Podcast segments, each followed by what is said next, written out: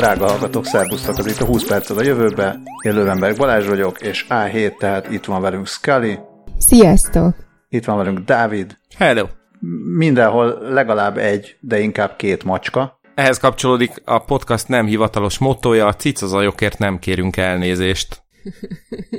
Igen, azok feature nem bagok. Így. Dávid küldött egy nagyon aranyos képet arról, hogy a cicák hogyan állítják be a hangtechnikát műsor előtt. Hát itt, hogy most beállítják vagy elállítják, ez szerintem majd utólag fog kiderülni. Minden esetre a kép az a hírlevélbe bekerül, ezúton is emlékeztetem, illetve tájékoztatom a kedves hallgatókat, hogy van hírlevelünk, link a jegyzetekben, jegyzet a linkekben. Nagyon meta. Ja, egyébként ha már, ha már a hang dolgokról van szó, meg ha már szolgálati közleményekről, akkor egy pici szolgálati közlemény, hogy most éppen újraindult, vagy újraindult az új szezonja a Három Kérdés című másik podcastnak, úgyhogy aki hallgatót esetleg ez érdekel, vagy hallgató ismerősét ez érdekel, akkor nagyon szívesen fogadjuk az új és régi hallgatókat is a Három Kérdés podcastban, ahol egy olyan hangtechnikai érdekesség történt, hogy szépen felvettük ugye az első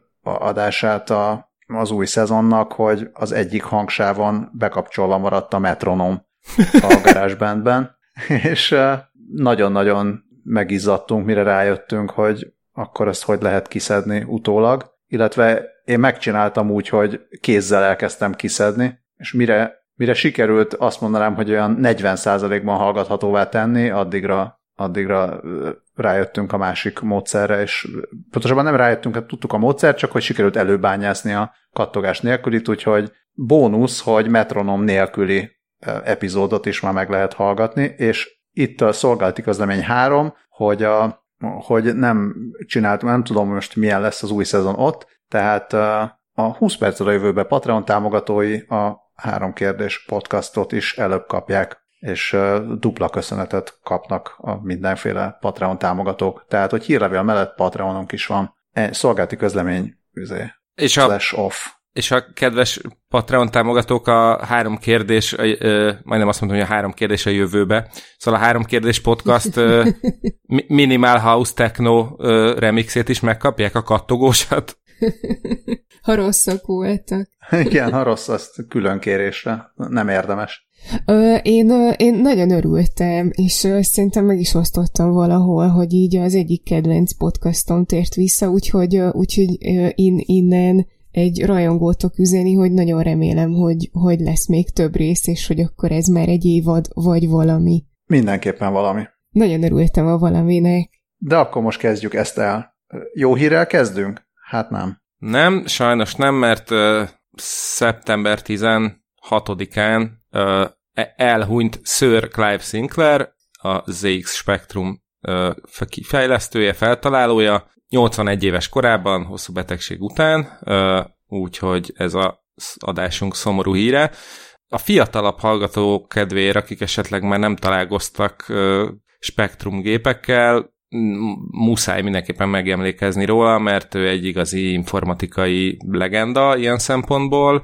Mindenféléket feltalált, meg fejlesztett, számológépet, zsebrádiót, stb., de mondjuk a legjelentősebb munkássága az az volt, hogy a 80-as években piacra dobta ZX Spectrumot, ami azért volt fontos, mert ez volt az egyik első ilyen belépő szintű, elérhető áru otthoni személy számítógép, tehát uh, ahogy a Telexen is írják, a, egy időben a játékosok számára az volt a kérdés, hogy ZX Spectrumot vagy Commodore 64-et vegyenek, tehát ez volt a 80-as években a PlayStation vs. Xbox, Hát egyik... ráadásul annyira, hogy szerintem a, a, a fiatal hallgatóknak csak valamennyire, nem is tudom, így kontextusba helyezni, hogy hát én nem tudom, hogy mennyiért lehetett kapni mondjuk a 80-as években számítógépeket, de az biztos, hogy volt egy olyan időszak, amikor már léteztek ugyan úgynevezett személyi számítógépek, értsd, nem az amerikai hadseregnél, meg különböző egyetemeknél ilyen szobákat betöltő gépek, hanem ténylegesen mondjuk egy íróasztalon elférő számítógépek léteztek, csak simán elképzelhető, hogy ezek mondjuk nagyjából annyiba kerültek, mint hogyha azt mondanám, hogy ma egy, ahhoz, hogy legyen egy számítógéped, akkor az nem tudom, két és fél millió forint. És akkor ehhez képest jött mondjuk az EX Spectrum, meg, meg az egyéb, egyéb ilyen hasonló úgymond belépő gépek, amik viszont már ténylegesen elérhető áruak voltak, tehát nem arról volt szó, hogy akkor most spóroljon a család öt évig, és akkor vagy autót vesz, vagy számítógépet. Igen, a Telex cikkében linkelik a Naima János számítógép tudományi társaság ö, weboldalát, a, a Jövő múltja című ö, weboldalt, ahol van egy elég jó cikk, ö, ami, ami így összefoglalja, hogy mit tanulhatunk a 80 éves Sir Clive Sinclair-től, hogy ez tavaly jelent még meg, és itt írják, hogy ugye ez brit, brit csodaként emlegették ennek a gépnek az EX81-nek a megjelenését, még a magyar sajtó is cikkezett róla, és hát itt írják, hogy 100 font alatti áron lehetett akkor kapni, ami, ami kisebb fajta csodának számított tényleg, és hát, hogy rengeteg mindenféle játék és oktató program jelent meg, itt kell megemlíteni a Novotrade nevét, bizonyára emlékeznek rá azok, akik 80-as évek végén, 90-es évek elején voltak abban a korban, hogy ilyesmivel foglalkozzanak, tehát ezért is lényeges volt, illetve hát azt is, a Telex is megjegyzi, hogy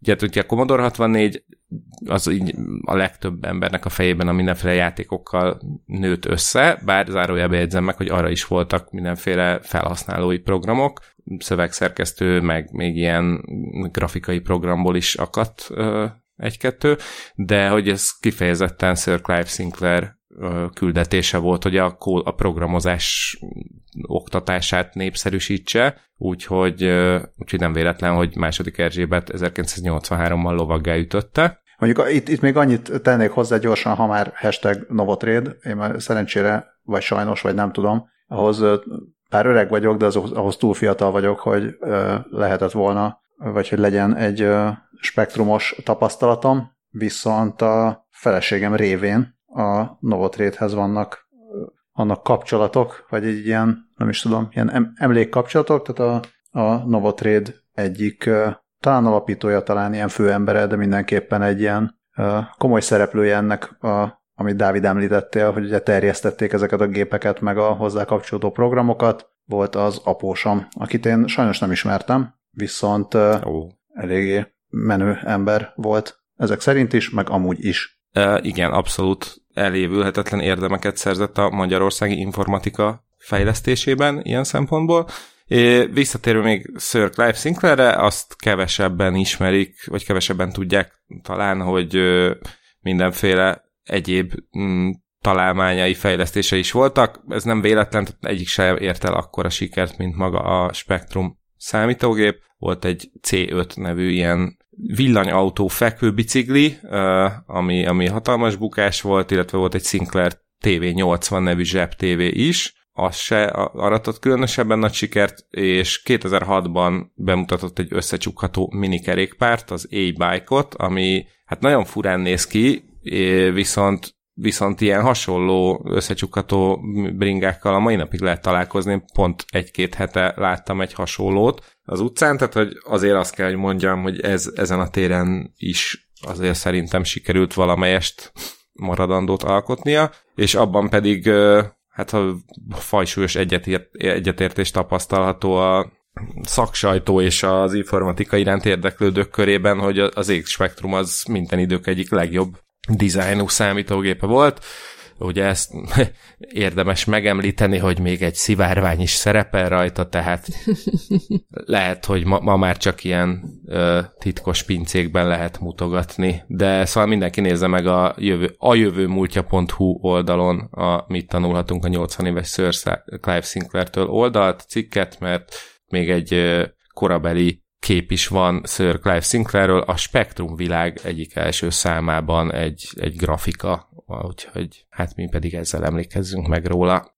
Én egyébként, vagy a mi családunk egyébként komodoros volt, úgyhogy én magam nem találkoztam a spektrummal ilyen formában, de, de azt, tehát azt már akkor is tudtam, hogy ez mekkora ö, mérföldkő, vagy mennyire fontos ö, eleme a, a korabeli informatikai tájképnek. Igen, igen, itt is hasonló, nálunk is komodor volt, de, de ilyen, ilyen a, az X spektrum is. Ez viszont az ennél már csak jobb híreink lesznek rovat volt. A eheti rovatizációt Scully támogatta, illetve vitte véghez. Úgyhogy utólag is köszönjük szépen. Szerintem, szerintem lehetne az a nem is tudom, a jutalom per a felelősség, hogy aki rovatizál, az mondja a rovat címeket. Aki a heti ro- rovatvezető. Rendben, akkor vállalom, bár az a poén, hogy a következő rovatnak nem én adtam a címét, a, az a hallgatói levelek rovat. Igen, és a hallgatói levelek között most nem is olvasok semmit, hanem csak azt mondom, hogy köszönjük szépen Tamásnak, aki ismét küldött több levelet is, és akkor ebből szemezgetek, mintha, vagy azt is mondhatnám, hogy így nem is tudom, kapirgálok, mint a, igen, csipegetek, mint a, mint a tyúkok, mert hát a legfontosabb hír, amit küldött Tamás, az a, hát mondanám, hogy hájtyúkászat, vagy én javasoltam esetleg a barom hifi kategória megnevezést, de természetesen Scully sokkal jobbat hozott. Ja, nem, nem vagyok biztos benne, hogy sokkal jobb, de a háj henészet jutott róla eszembe. Teljesen 20 perccel a jövőbe approved. Igen. Szóval egy okos tyúkol ajtó, ami azt gondolom, hogy részben technológiailag, részben nyelvtanilag is egy nagyon érdekes kihívás. Szóval ez a runchicken.com oldal vagy cég fejlesztése, ráadásul nem is az első, hanem a T50-es, közben itt nézek jobbra, és a falon egy gyík szaldát. Bocsánat, kicsit el, elvonta a figyelmemet is tudom, ez gyík vagy gecko. Szóval a, a, a T50-es modell az állítólag következő generációs már, gondolom a T40-eshez képest. Ez egy automatikus tyúkol ajtó, és nagyon kerestem, hogy mitől okos. Azt állítja a Ránchiken, hogy azért okos, mert most amellett, hogy időzíthető, hogy mikor nyissa a tyúkólat és mikor zárja, de hogy amikor elkezdi zárni, akkor nem az van, hogy full erővel így lecsapja, és akkor, hogyha éppen ott van a szerencsétlen csirke, akkor, akkor lehet, hogy ketté vágja, hanem, hanem először csak nagyon gyengéden indul el, tehát nem a teljes motor erővel megy lefelé, tehát hogyha véletlenül ott ragadna egy baromfi, akkor még ki tudna szabadulni, vagy akár le is állítaná a, ezt, a, ezt az ajtót. Plug and play, tehát nem kell maximum 30 perc alatt felállítható, és természetbarát anyagokból van. Ja, és, és megvédi a ragadozóktól, nem? Hát tekintett arra, hogy egy ajtó. Szóval, szóval hát, igen. Hát, Elképesztő, igen, hol tart hogy, már a technológia. Hogy a, csak hogy a tyúknak kinyílik, de a ragadozónak meg nem. Vagy nem, ilyen, ilyen nem volt benne, ezt csak én képzeltem hozzá. Hát volna benne ilyen, nem tudom, taraj felismerés? ja, nem tudom, mert én a, én a én a honlapot nem néztem meg, hanem csak a videót. És a videó egyébként, tehát egyébként is azért én ilyen kicsit ilyen lifestyle-os képekkel indul, hogy így fut a néni a mezőn átvenni. És te megtudtál a, valamit a, a videóból? Az ajtót. Ja, hát én így akkor ezek szerint így hozzákezdett. Annyit hozzá kell tenni, hogy ezt a videót még, a, még a múlt héten néztem, amikor továbbítottad, amikor küldte Tamás, és akkor még részben a betegség, részben a kataflámok hatása alatt álltam, tehát hogy lehet, hogy így, így olyanokat képzeltem bele, amik így nem voltak.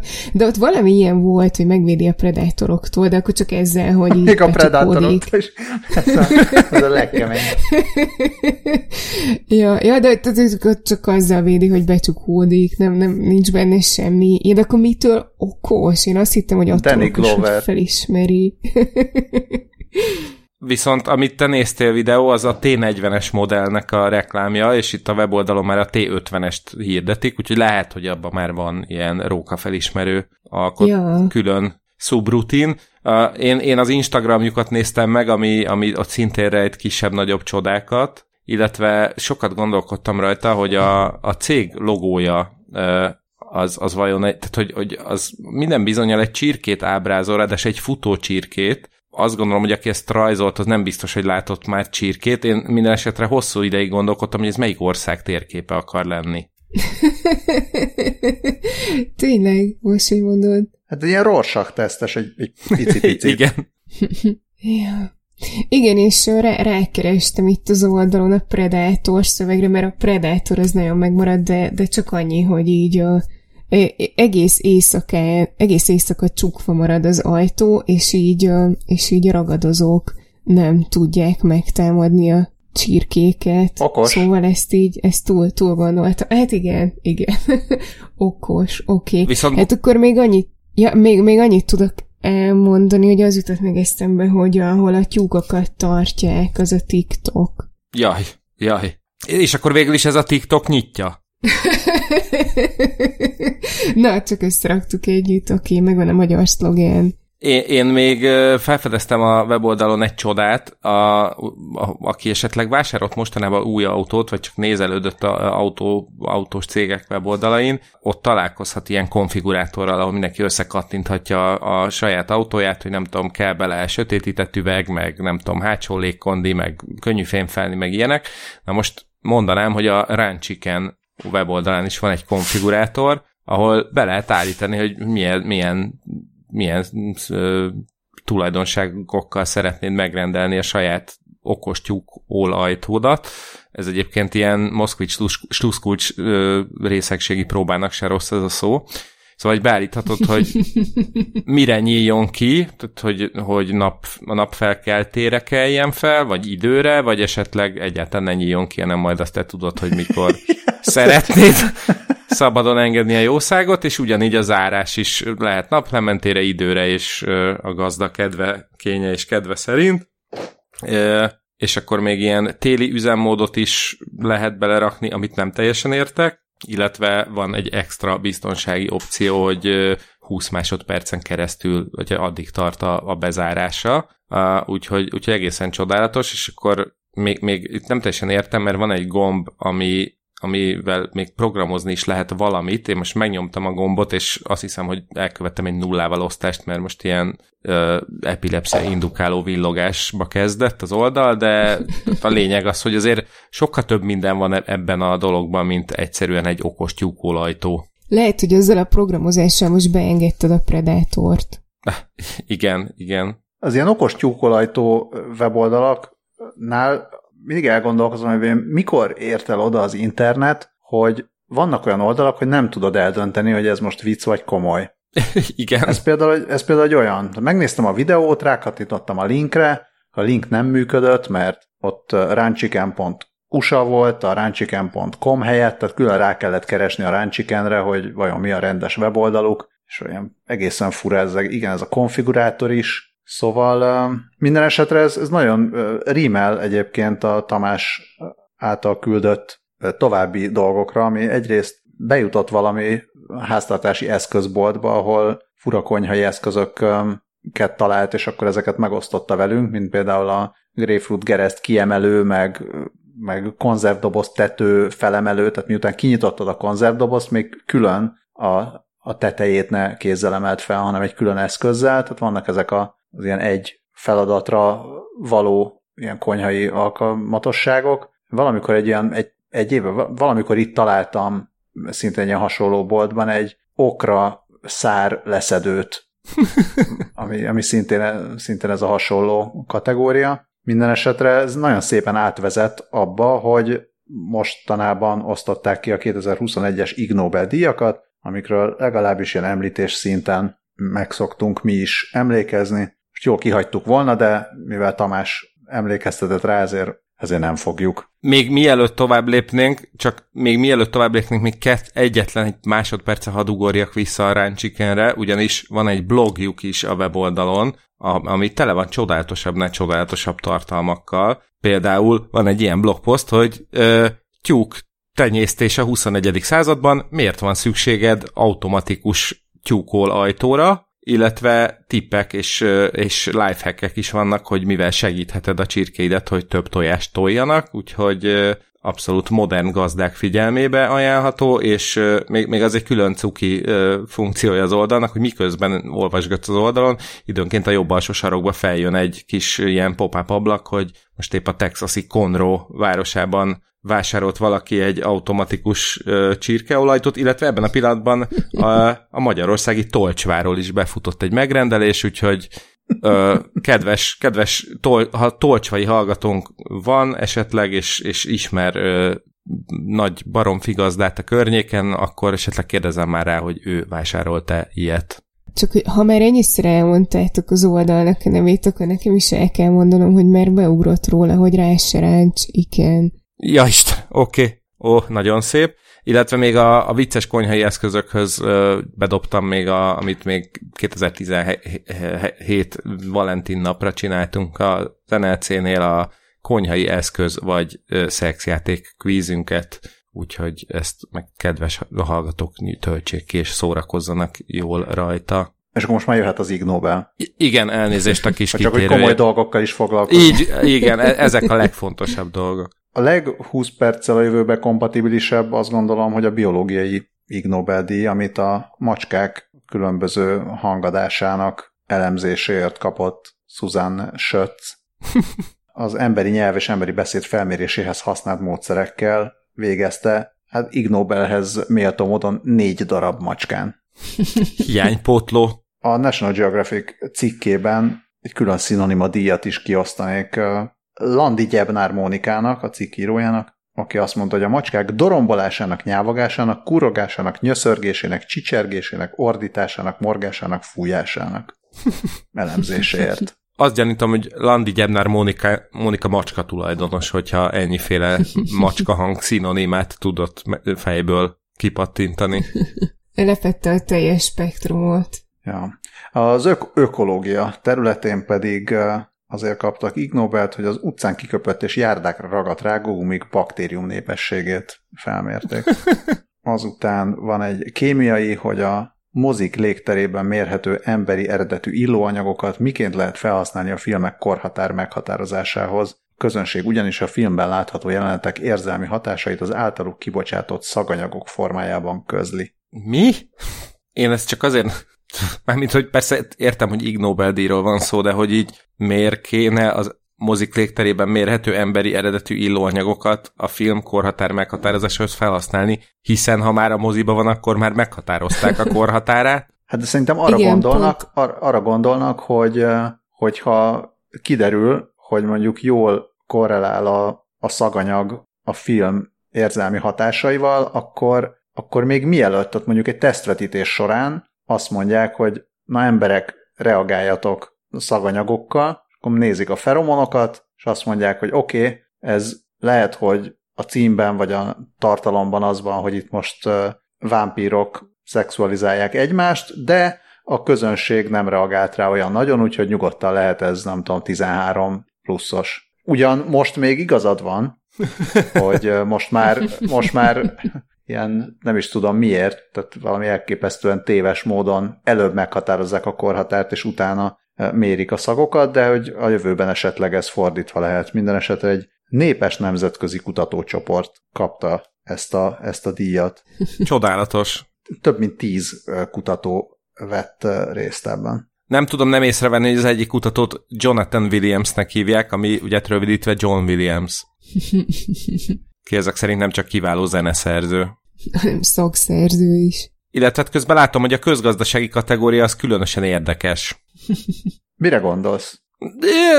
Én ne, nem akarok én abszolút semmiféle senkire újjal mutogatni, meg párhuzamokat levonni. Balázs megtennéd, hogy Európán kívülről felolvasod nekünk ezt a hírt? Igen, szóval azt, azt állítja Pavlo Blavatsky, francia kutató, ezek is olyan nevek, Szóval azt mondja, hogy minél elhízottabb egy ország vezetője, annál nagyobb az országban a korrupció. És mindezt... is szovjet utódállamokban.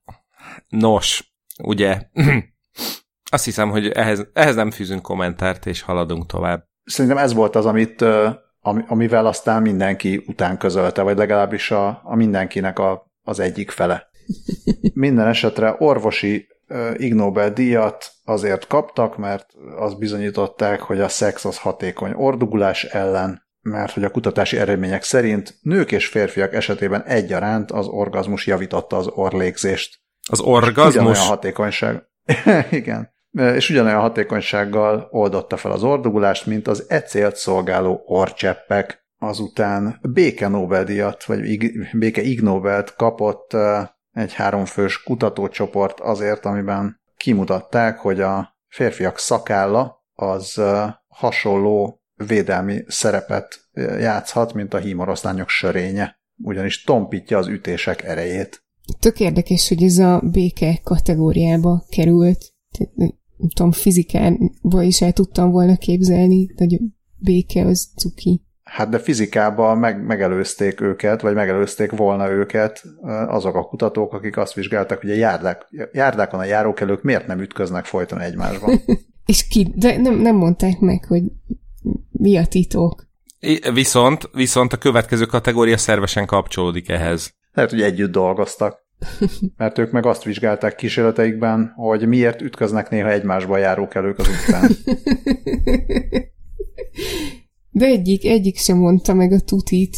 Engem érdekelne görkorisként, hát én is tudok belőle tanulni. Na, azt mondja, hogy entomológiai vagy rovartani díjjal jutalmazták azokat, akik pontosan 50 éve azt vizsgálták, hogy hogyan lehet a tenger alatt járókat csótánymentessé tenni. Mm, én nem tudom, tehát hogy ez, ez szerintem ez ugye a rovaroknak inkább rossz, nem? Tehát, hogy azt Igen. gondolnám, hogy a rovartan, rovartan az, az inkább ugye a rovarokért van, nem pedig a rovarok ellen. Nem rovar béke Ig Nobelnek hívják végül is. igen, meg szerintem a csótányokért így nem nagyon van senki és semmi. Én, én ö, szoktam ö, viccesen vagy kevésbé viccesen jelezni, hogy így a, a kedves cuki állatokat sajnálom, akik, ö, akiknek muszáj részt venniük állatkísérletekben akaratuk ellenére, de pont a csótányokat nem tudom sajnálni ö, semmilyen szinten, mert hogy így ö, eléggé kártékonyak. Úgyhogy azt, azt el tudom hinni, hogy így a rovartanba ez belefér. Viszont viszont a közlekedési Ig Nobel megint egy, egy állattal kísérleteztek, és hát nem tudom, az, az az érdekes, ők azt vizsgálták, hogy biztonságos az Orszarút légiúton fejjel lefelé szállítani, és állítólag az lett a válasz, hogy igen, de nem tudom, hogy erről megkérdezte bárki az Orszarút, és az ő válasza mi volt erre. Viszont megnyugtatlak, hogy ezt az orszárút nem a, e- ezért emelték fel fejjel lefelé, hanem ő, őt valami egyéb okból kifolyólag orvoshoz kellett vinni, vagy át kellett telepíteni egy másik rezervátumba, tehát hogy ennek oka volt, hogy őt így fellógatták, úgyhogy legalább ennyi, és viszont ezen a ponton szeretnék egy különlege, egy, egy shoutoutot küldeni a közlekedési Ig Nobel kutatói csapatából Bakker Manuel nevű kutatónak már csak, már, már csak az ő csodálatos neve miatt. Ja, tényleg, itt a kép aláírásban azt írják, hogy, hogy még jobban is viselik egészségi szempontból, ha fejjel lefelé logatva szállítják őket, mert ennek a magyarázata az így azért érdekelne. Hát biztos ez olyan, mint az ilyen jogás fejenállás, nem? ja, hát nem Valószínűleg, hogy magától, magától tök nehezen állhat fejen egy gyors szarvú, nem? Valószínűleg nem is fejen áll, hanem szarvon áll. Igen, milyen nehéz lehet orszarvúnak jogázni. Tehát lehet, hogy ezért ez külön jó. Mi a nehezebb orszarvúnak jogázni, vagy a föld körüli pályáról a szemetet összeszedni? ja, igen, én azt akartam kérdezni, hogy akkor ezek szerint nem volt szemétség megcsinálni ezt ezzel az orszarvúval. az se rossz.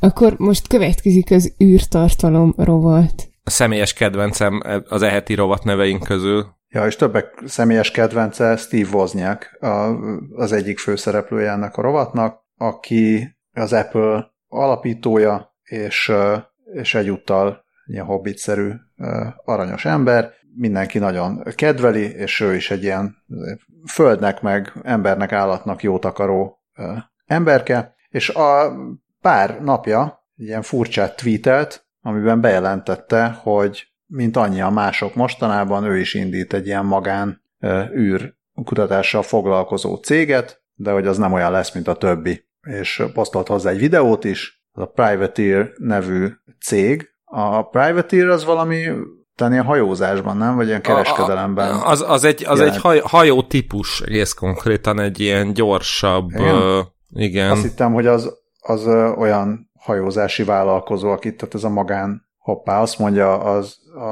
a britannica.com, hogy szerintem egy jogosítványa jelen, jogosítványa rendelkező kalóz. Tehát végül is egy kalóz, hát a, kalóz zsoldos. Hát vagy legalábbis olyan ez a magán hajózási vállalkozó, aki, aki, aki tehát ilyen tengeri harcokban vett részt, úgyhogy felkérte gondolom az uralkodó, tehát ugye rendesen amúgy nem volt szabad kalózkodni, de bizonyos esetekben mm, felkérte a király vagy királynő, hogy oké, okay, akkor most különleges helyzet van, és akkor hogyha az ellenség ellen csinálod, akkor kalózkodjál nyugodtan. Nagyjából ez, ez a privateer. Nem ezt fogja csinálni valószínűleg Steve Wozniak cége, tehát nem azt fogja csinálni, hogy nem tudom, Elon Musk felküld egy utánpótlást eszpresszóval a űrállomásra, és akkor azokat azt ellopja, hanem állítólag az űrszeméttől szeretné megtisztítani a föld körüli mindenféle pályákat, ami hát egy és nemes vállalkozás.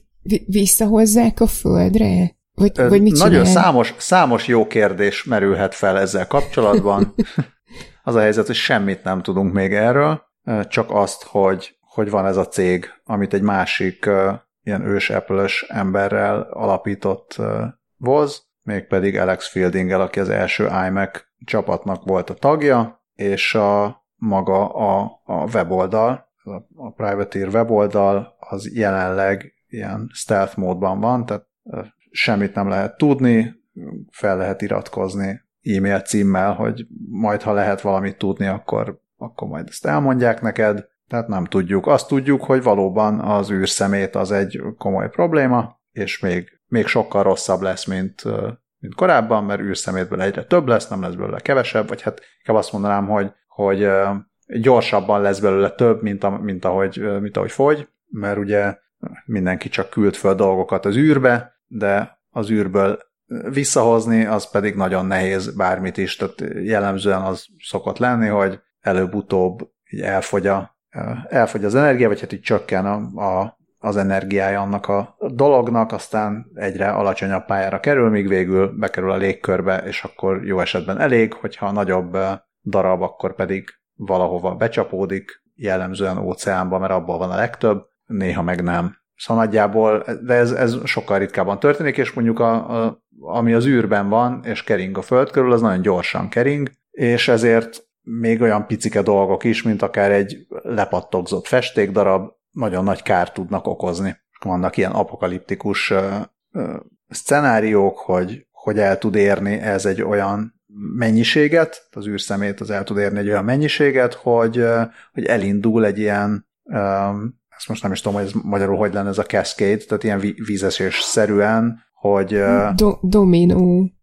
Igen, de ugye a dominóban az van, hogy egy, egy dominó az, az ledönt egy másik dominót. De itt nem erről mm. van szó, hanem arról van szó, hogy mondjuk egy, egy ilyen kis szemét, hogyha becsapódik, akkor ott további, további ilyen tárgyak leválnak, és akkor tehát egy, egy ütközésből keletkezik sok-sok újabb darabka, amik aztán megint további ütközéseket generálnak, és így tovább, és így tovább, és eljuthatunk egy olyan helyzethez, hogy, hogy év, akár évekre, évtizedekre ö, használhatatlan lesz egy, ö, egy ilyen gömbhéj, tehát hogy egy, egy adott távolságú, vagy adott magasságú röppája a föld körül. Ja, értem, így jogos. Úgyhogy, úgyhogy hajrá, voz, én nem, nem tehát ugye semmit nem tudunk egyelőre, úgyhogy mindenki össze-vissza spekulál, majd csak lesz valami. Igen, és ahogy itt a Gizmodo írja, különböző megoldásokkal kísérleteznek, vagy hát tervezgetnek, amivel az űrszemetet lehet csökkenteni. Van ezek között lézer, ilyen űrkarmok, ami így gondolom, mint az ilyen maci markológépek, így, így megragadják a éppen arra járó űrszemetet, sőt csápok is, illetve egy Astroscale nevű brit és japán cég már tesztel is egy ilyen mágneses dokkolórendszert, amivel el lehet vontatni az űrszemetet, és be lehet lökni a, a föld légkörébe, hogy ott jól elégjen. Hát a nagy baj az, hogy a tisztítás az sose annyira menő, meg biztos nem annyira nem annyira lehet a médiában jól bemutatni, mint az, hogy hú, most felküldtünk még egy rakétát, vagy még négy gazdag embert, és ezért nem igazán helyeznek erre ki pénzt azok a különböző állami szervek, elsősorban mondjuk akár a NASA, a, amelyiknek ez feladata lehetne. Tehát biztos, hogy egy űrszemét problémát azt nem egy hobortos, milliómos vagy akár milliárdos kéne, hogy megoldjon, de most mégis, mégis úgy tűnik, hogy, hogy legalábbis mondjuk szólamok szintjén próbálkozik, próbálkozik ezzel magánember, aztán ki tudja lehet, hogy majd 10-20 év múlva, amikor kiderül, hogy nem lehet több műholdat felküldeni, mert annyi az űrszemét, akkor majd, majd hozzányúl a ilyen-olyan államnak is a, a, az űr hatósága, vagy szövetsége, vagy nem tudom, ezeket minek hívják. Hát hajrá voz minden esetre. Igen, köszönjük, hogy felhívta a figyelmét egyáltalán erre a problémára, hát ha, hát ha pont ettől kap kedvet a NASA egy űrporszívó építéséhez. És akkor erre majd visszatérünk egy év múlva, hogy kilépette a stealth módból a privateer.com, ami emlékeztetőt be kéne magunknak állítani. Hát mert a drága hallgatók szólnak, hogy hello, most volt az egyéves évforduló, és ti nem, nem beszéltetek róla, és akkor majd gyorsan megkövetjük őket. Ja, minden ez még várat magára. Ó, na, Ó na, nagyon szép, Ó. nagyon szép.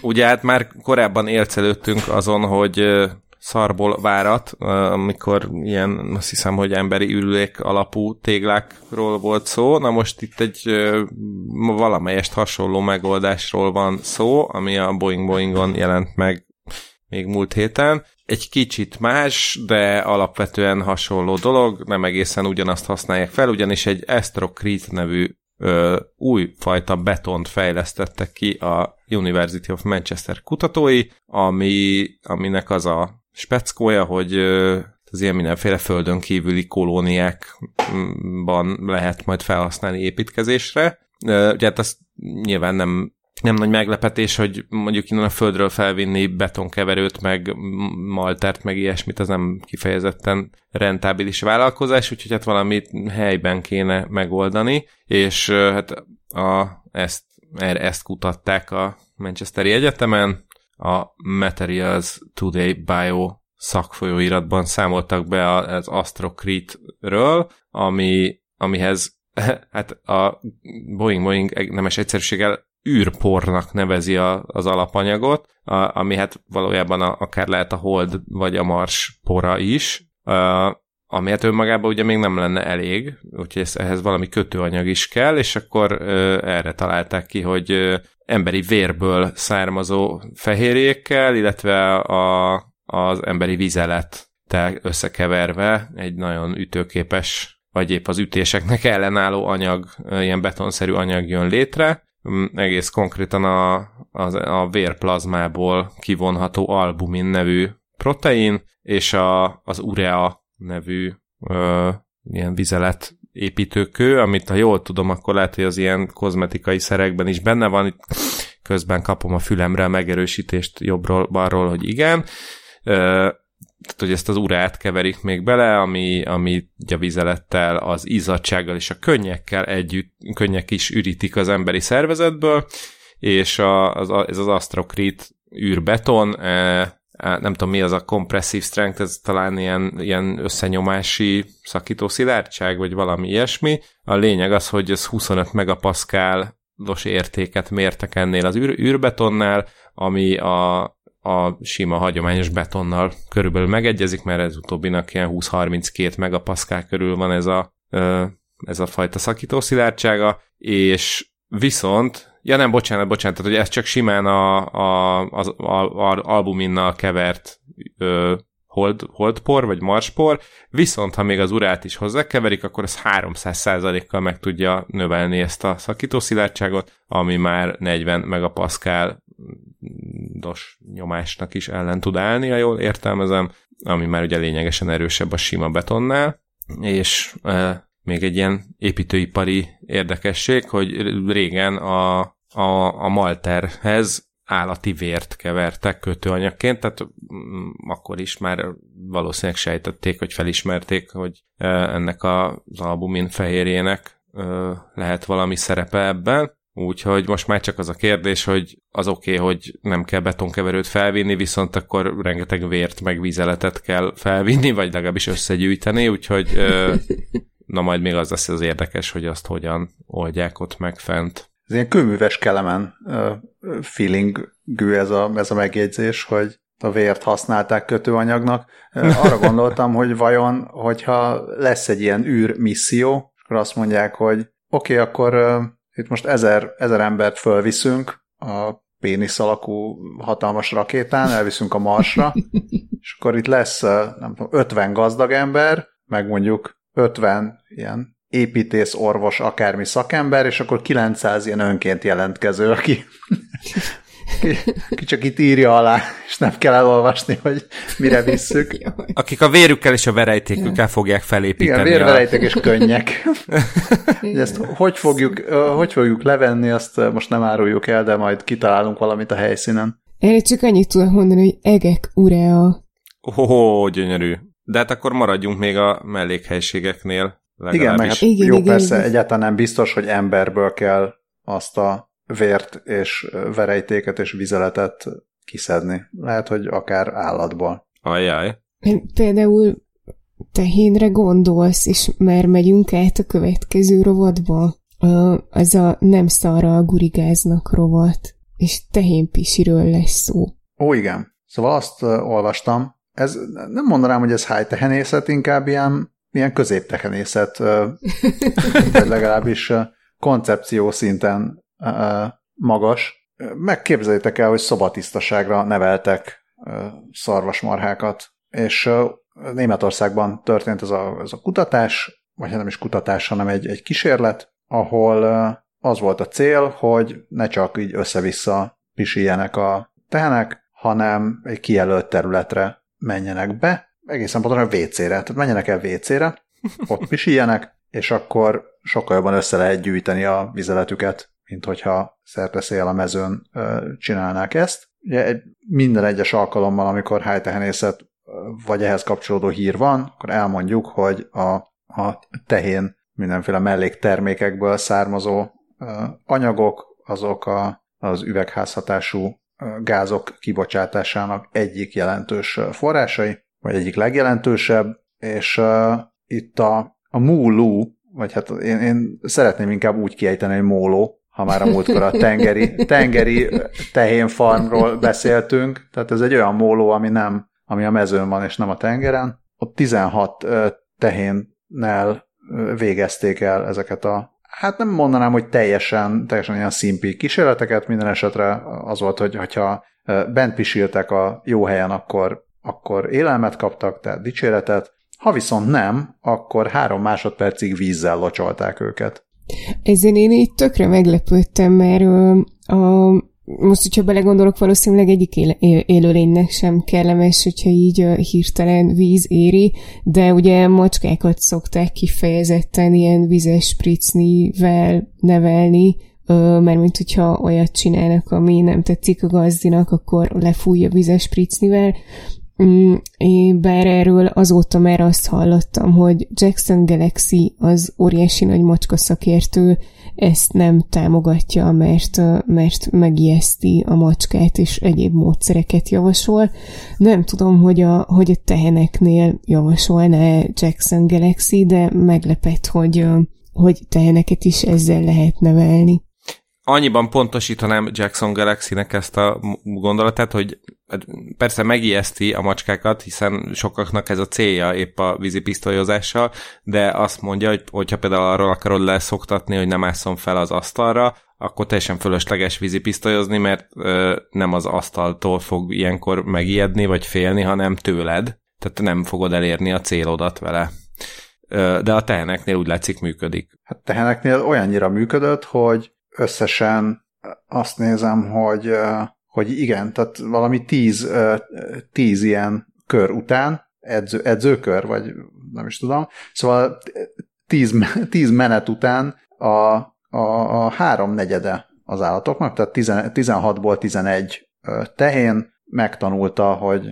hova kell pisilni, és mintegy 15-20 vizelés alatt a, a tehenek maguktól jelezték, hogy akkor ők most szeretnének menni WC-re. Ez csodálatos, és azt olvasom, hogy a, a kis bocik meg még a, a fiatal gyerekekkel azonos szinten tudták ezt jelezni, és őt a még a nagyon kis gyerekekhez képest sokkal megbízhatóbban jelezték, hogyha WC-re kell menniük. Na, úgyhogy mehetnek a, a bocik mehetnek óvodába, és a, azt állítják a kutatók, hogy ha egy ilyen modellben akár csak a a tehén vizelet, vagy szarvasmarha vizelet 80%-át sikerülne felfogni egy ilyen gyűjtő rendszerben, akkor a, az ammónia kibocsátás 56%-kal csökkenne. És ráadásul, hogyha a, az állatok amúgy ilyen legelő, meg élő helyén csökkentenék a, a vizelet mennyiséget, akkor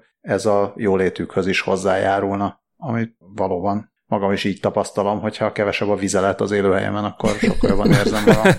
Na, hát akkor legalább ennyi ö, mm, haszna mindenképpen van, hogy egy kicsit zuhanyozzák néha a teheneket, hogy a hosszú távon jó, le, jó lesz nekik, javulnak az élet, javul az életminőségük. És hát melegben még élvezik is a zuhanyt, akkor viszont Igen. nem, nem stimmel a, a büntetés része. Ö, nekem erről is eszembe jutott egy nagyon szörnyű dolog, és előre bocsájtom, hogy ekkor is még a kataflám hatása alatt álltam, de amikor olvastam, akkor így az ugrott be, hogy volt, volt ez a rajzfilm sorozat, a Cow Chicken, aminek a magyar címe az volt, hogy Boci és Pipi, és hogy ez konkrétan így az egész projekt neve, vagy a projektre. Projektnek a neve tulajdonképpen. Tökéletes. Hát akkor tolcsvai hallgatónk, hogyha esetleg a tyúkolajtó mellé még szarvasmarhát is szervez, akkor, akkor meg, is van a, meg is van a farm neve. Tényleg, és hát esetleg levest, nem tudom, hát nem, nem mondanám, Ó, hogy le tényleg. kell locsolni levest, de hogy akár csak pozitív megerősítéssel Tamás, mit gondolsz, egy, egy ilyen projektet esetleg be tudnál levállalni, hogy levest és társait, akik ugye tehén hallgatóink, lehetne szobatisztaságra, vagy legalábbis ilyen lokalizált vizelésre tanítani. Igen, leve, leves Magyarország első hájtehene, úgyhogy ez abszolút neki való feladat lenne. Hajrá, leves! Na, és a, apropó, hogy érzik magukat a különböző állatok, hogyha lelocsolják őket a hidegben vagy a melegben, hidegtűrő elefántokat akarnak kutatók kifejleszteni, amit hát a, nem is tudom, kattintás érzékeny újságírók, azok a feltámasztanák a gyapjas mamutot címmel lőttek fel az internetre. Erre a Colossal nevű vállalatot alapították, többek között George Church, a génszerkesztésben úttörő szerepet játszó Harvard Medical School professzora. Ámen. Egyébként ezt a hírt Christian Patreóta is küldte nekünk többek között. Köszönjük szépen. Szóval az ázsiai, elef- ázsiai elefánt, ami kihaló félben van, CRISPR módszerrel lenne úgy meg gén szerkesztve, hogy a laboratóriumi körülmények között létrehozott embriók már a mamut DNS-t is hordozzák, elsősorban a bunda növesztésért felelős gént szeretnék kinyerni, jó állapotban fennmarad mamut tetemekből. És akkor olyan hidegtűrő elefánt készülne így, ami úgy néz ki és úgy is viselkedik, mint a gyapjas mamut. Hát ami ugye ez a if it looks like a duck and it quacks like a duck, tehát ez a, ami úgy néz ki és úgy viselkedik, mint a mamut, akkor az valószínűleg mamut, és a tervek szerint hat éven belül születnének meg az első életképes és már jelentős bundával megáldott példányok. Ez nagyon durva, erre mindenképpen mam- térjünk. Hát térjünk vissza rá hat év múlva mindenképpen, azt mondom. Nagyon izgi. Igen, nekem csak annyit ott eszembe, hogy there's a gyapj for that, csak ezt nagyon nehéz kimo- kimondani. De én is nagyon kíváncsi vagyok rá, különösen, hogyha úgy igaz, hogy százezeres csordák lennének, de hogy, hogy azért azt megnézném, amikor a sarkvidéki tundrán nyomulnak ezek a jószágok. Hát a százezeres, százezeres példányszám azt, azt mondják, hogy ugye az lenne a nem, nem csak az lenne a cél, hogy most jaj, de jó, legyen hidegtűrő elefánt, és akkor tudom, lehet elefánt togolni a tundrán is, hanem hogy a, a, ezekkel próbálnák visszaállítani a tundra eredeti állapotát, e, ellensúly, eredeti, szóval korábbi állapotát, ellensúlyozva a klímaváltozás káros hatásait. Most azt én nem tudom, hogy a, a, mamut az akár csak százezeret magával ezt hogy tudná visszaállítani. Igen, illetve pont ezen kezdtem el gondolkodni, hogy mire benépesítik a tundrát, addigra pont, pont ott tartunk majd, hogy szegény mamutoknak melegük lesz a bundában a tundrán, mert, mert már az is annyira fölmelegszik. Uh, most nem, nem nincs első, uh, elsőre a fejemben a, a cikk, hogy ez hol volt, meg mint volt, de hogy csak erre a Balázsnak arra a kérdésére, hogy hogyan segít helyreállítani a, a mamut a klímaváltozás ö, okozta károkat. Ö, hát lehet, hogy olyan, mint a volt néhány éve egy elemzés arról, hogy a valamelyik amerikai nemzeti parkban egy egészen ki, tehát egy, mondjuk lehet, hogy nem egészen, egy, de lehet, hogy kb. egy tucat farkast ö, visz, így szabadon engedtek, vagy így visszaengedtek a, a vadonba, és hogy ez a nagyon kevés számú állat is elképesztő ö, változásokat eredményezett, pozitív értelemben, tehát hogy ott így helyre rakták szépen a, a táplálékláncot, de hogy még ennél sokkal messzebbre menő pozitív változásokat is eredményezett az, hogy ilyen kevés állatot ott kiengedtek, ami, ami bőven túlmutat azon, hogy nem tudom, akkor kevesebb lett a szarvas, és akkor kevésbé rágták meg a növényeket, szóval elképesztő összefüggések vannak, ezt már megpróbálom előkeresni, hogy a jegyzetekbe bele lehessen tenni, de, de lehet, hogy a mamutok tundrán való barangolásának is lenne mm, több pozitív hatása. Jó, persze a, a permafrostot nem fogják tudni visszafagyasztani, meg valószínűleg a légkörből se tudják kivonni a, a széndiokszidot, de, de azért biztos, hogy, hogy nagyon komoly hatása lenne ennek, ami, ami csak, tehát ha csak például arra gondolunk, hogy mondjuk nem tudom, lehet, hogy az erdőtüzek mérséklődnének, mert nem tudom, a lombkoronát úgy ö, fogyasztanák el, vagy tehát most nyilván csak hülyeségeket beszélek, vagy így has, has, uh-huh. hasonból beszélek, de hogy ilyesmikre gondolok. A, itt a Guardian cikkében azt írják, vagy azt hozzák példaként, hogy, hogy ezek az állatok ledönthetik a fákat, és ezzel helyreállíthatják a korábbi sarköri füves területeket. Úgyhogy végül is tulajdonképpen lehet benne valami, illetve közül még az ugrott be, hogy a David Attenborough-nak a azt hiszem, hogy tavalyi filmjének a, az üzenete, ami ugye arról szól, tehát a a dokumentumfilm arról szólt, hogy mit, mit műveltünk a bolygóval az elmúlt száz évben, a, mit tudom én, erről szól a háromnegyed, és akkor a, a végén az, hogy mit lehet tenni, hogy, hogy helyreállítsák, és ott így a fő üzenete az a rewild, tehát hogy visszavadítani, visszaadni a természetnek a területeket, és akkor ebben végül is ez is benne van, úgyhogy jogos. Bár ez a részt ez meglepő, hogy egy olyan állatnak visszaadni, ami már kihalt, de hát biztos beválik. Hát figyelj, ezek legalább léteztek valamikor. Két, két dolog, az egyik, a, amit Dávid említettél, ez a farkasok a Yellowstone folyókat megváltoztatták. Ez a sztori nekem is megvolt, meg ebből egy ilyen vírus videó is volt, meg nagyon megható történet, úgyhogy rá is kerestem, és a nagyjából a második cikk, amit találtam, az az ennek a, ennek a, ennek a debunkolása. Úgyhogy oh, de szomorú. Beraktam. Nem baj, attól még tök jó a videó, meg a debunkolás is érdekes, szóval azt olvassátok el, ben van a jegyzetekben. Elnézést, nem, a másik... nem akartam debunkóságot elkövetni. a, a másik meg az, hogy itt valószínűleg kevésbé arról van szó, hogy a kolosszál az tényleges ilyen üzleti tervel rendelkezne, hogy akkor a százezer mamutot hogy fogják a tundrán fadöntésre használni, hanem, hanem az, hogy most, most be tudtak szedni 15 millió kockázati tőkét, hogy, hogy lehessen embriókkal kísérletezgetni, és akkor ez tök jó, meg lehet belőle cikkeket írni, meg érdekes CRISPR kísérleteket végezni, és ezt, ezt lehet a következő 4-6 évben is csinálni, biztos tud egy kicsit szőrösebb elefánt is születni.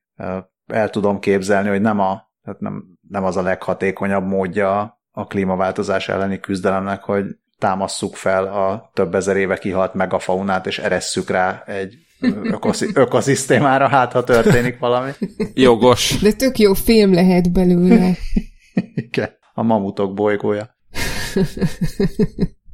Na és ma mutogatunk Jó. még valamit a drága hallgatóknak? Várjál, még, hát én azt akartam, azt akartam kérdezni egyébként, hogy ti most így mindentől függetlenül, hogy mit gondoltak erről a próbáljunk meg génszerkesztéssel új fajokat létrehozni, vagy régieket visszahozni. Tehát most így legyen mamut, legyen mamut, vagy ne legyen. Tehát most nagyjából ez ilyen, nem is tudom, mi ez a tények, mi, mibe vannak ezek a ilyen idióta kérdések, vagy Metro, me, Metro magazin? Tehát, hát, metro, kereskedelmi tévék úgy általában. Igen.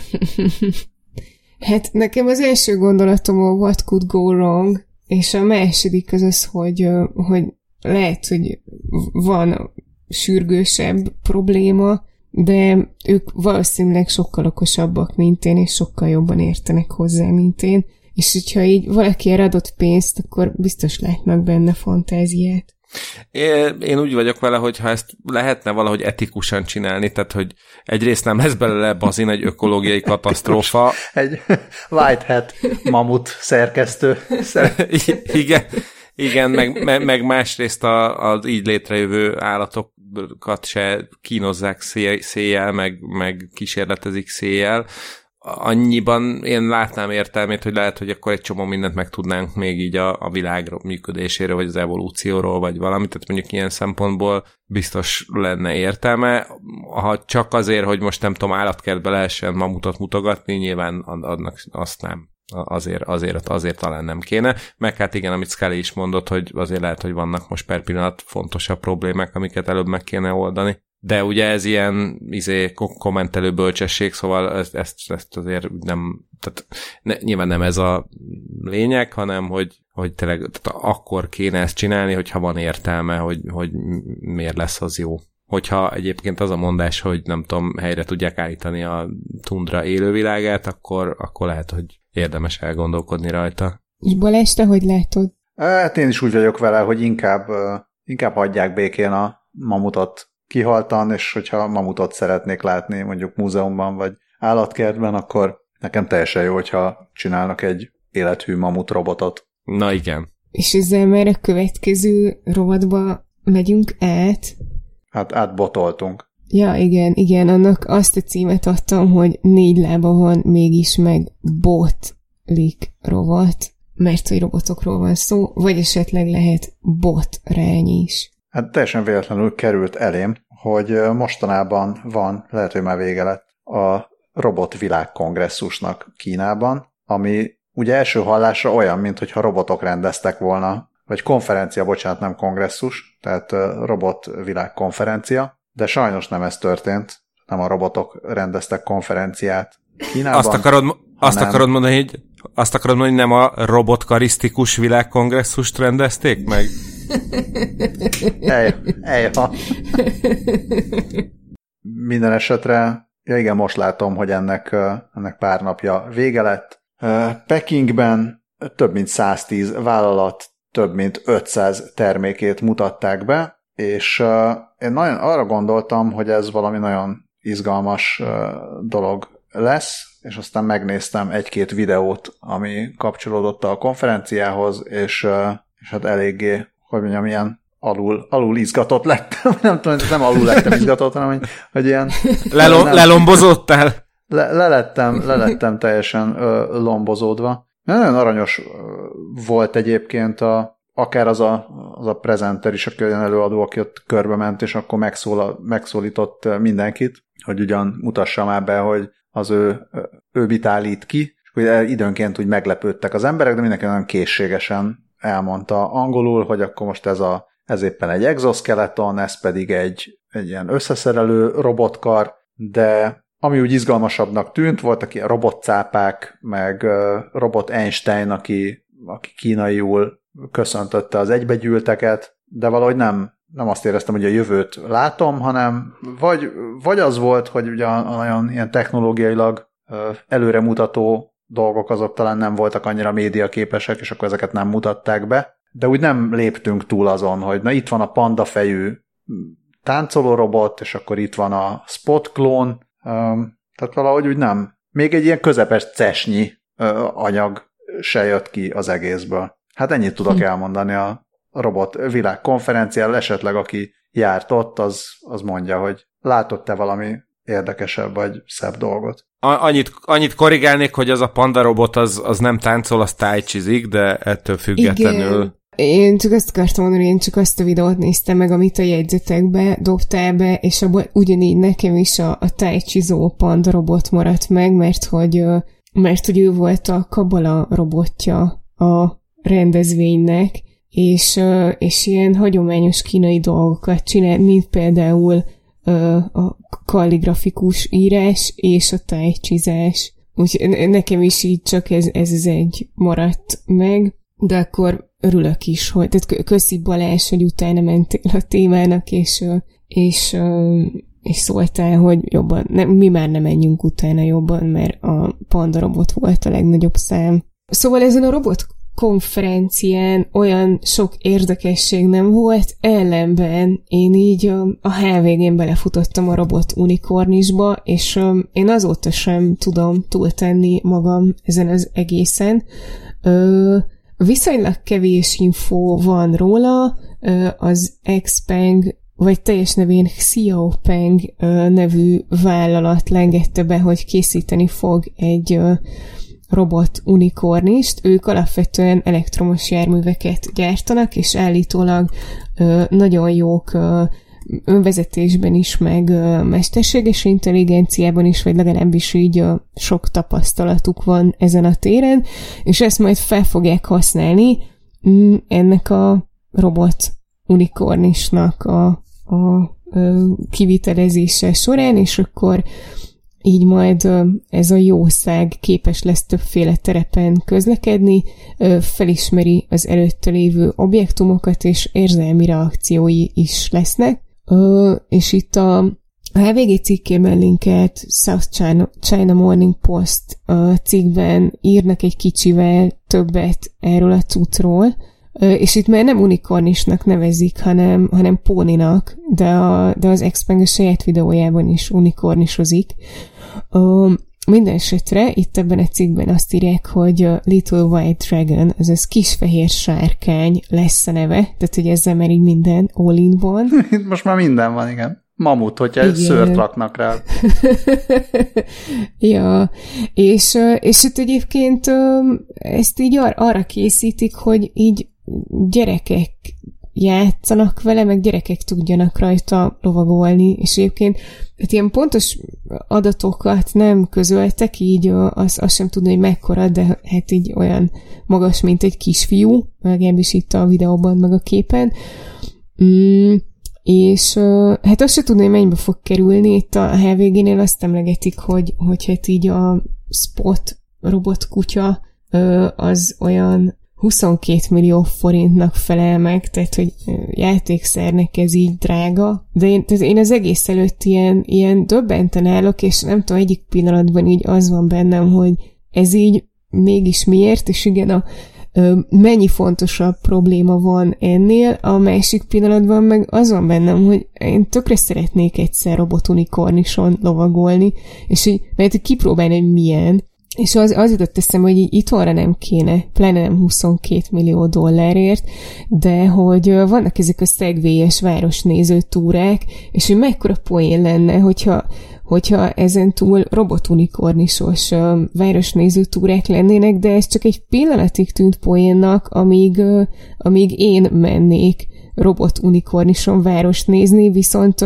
amikor meg így sétálnék vagy görköriznék az utcán, akkor nem akarnék robot unikornisokat kerülgetni, bár ki tudja, lehet, hogy tudnak még olyan funkciót rakni bele, amire én azt mondom, hogy de akkor így jöjjenek az utcára, mert nem tudom, felszippantják a pocsolyákat, vagy felszárítják a betont, vagy ilyesmi. Tehát így, így, így teljesen, teljesen döbbenten állok az egész előtt. Egy biztos, hogy ez a videó, ez, ez írtózatosan rémálmokat keltő, legalábbis szerintem. És van benne valami nagyon creepy, meg nem tudok nem arra gondolni, amit egyébként itt a cikkbe is írnak, hogy, hogy azért a videó alapján olyan, mintha a Boston Dynamics robot kutyája ihlette volna, csak arra egy, egy ilyen nyakat ráberheltek. De, de, de ez, tényleg aztán ez a kisfiúval találkozás teszi fel az íre a pontot, szóval Nem tudom. Vannak fenntartásaim. Igen, én, én, én sem tudok így a maximálisan teljes messzélességgel kiállni mellette, ezt mindenképpen hozzá kell tenni. Hát a, annyiban, ugye most az, hogy ez póni, vagy unikornis, vagy sárkány, hogy a póninak van egy darab szarva, akkor az definíció szerint unikornis ilyen értelemben. Ez lehet hát, úgy vagy póni, meg... vagy unikornis is, mert van neki egy ilyen kis bütyke a homlokán. Ja. Hát vagy egy megcsalt póni, hogy felszorvazták.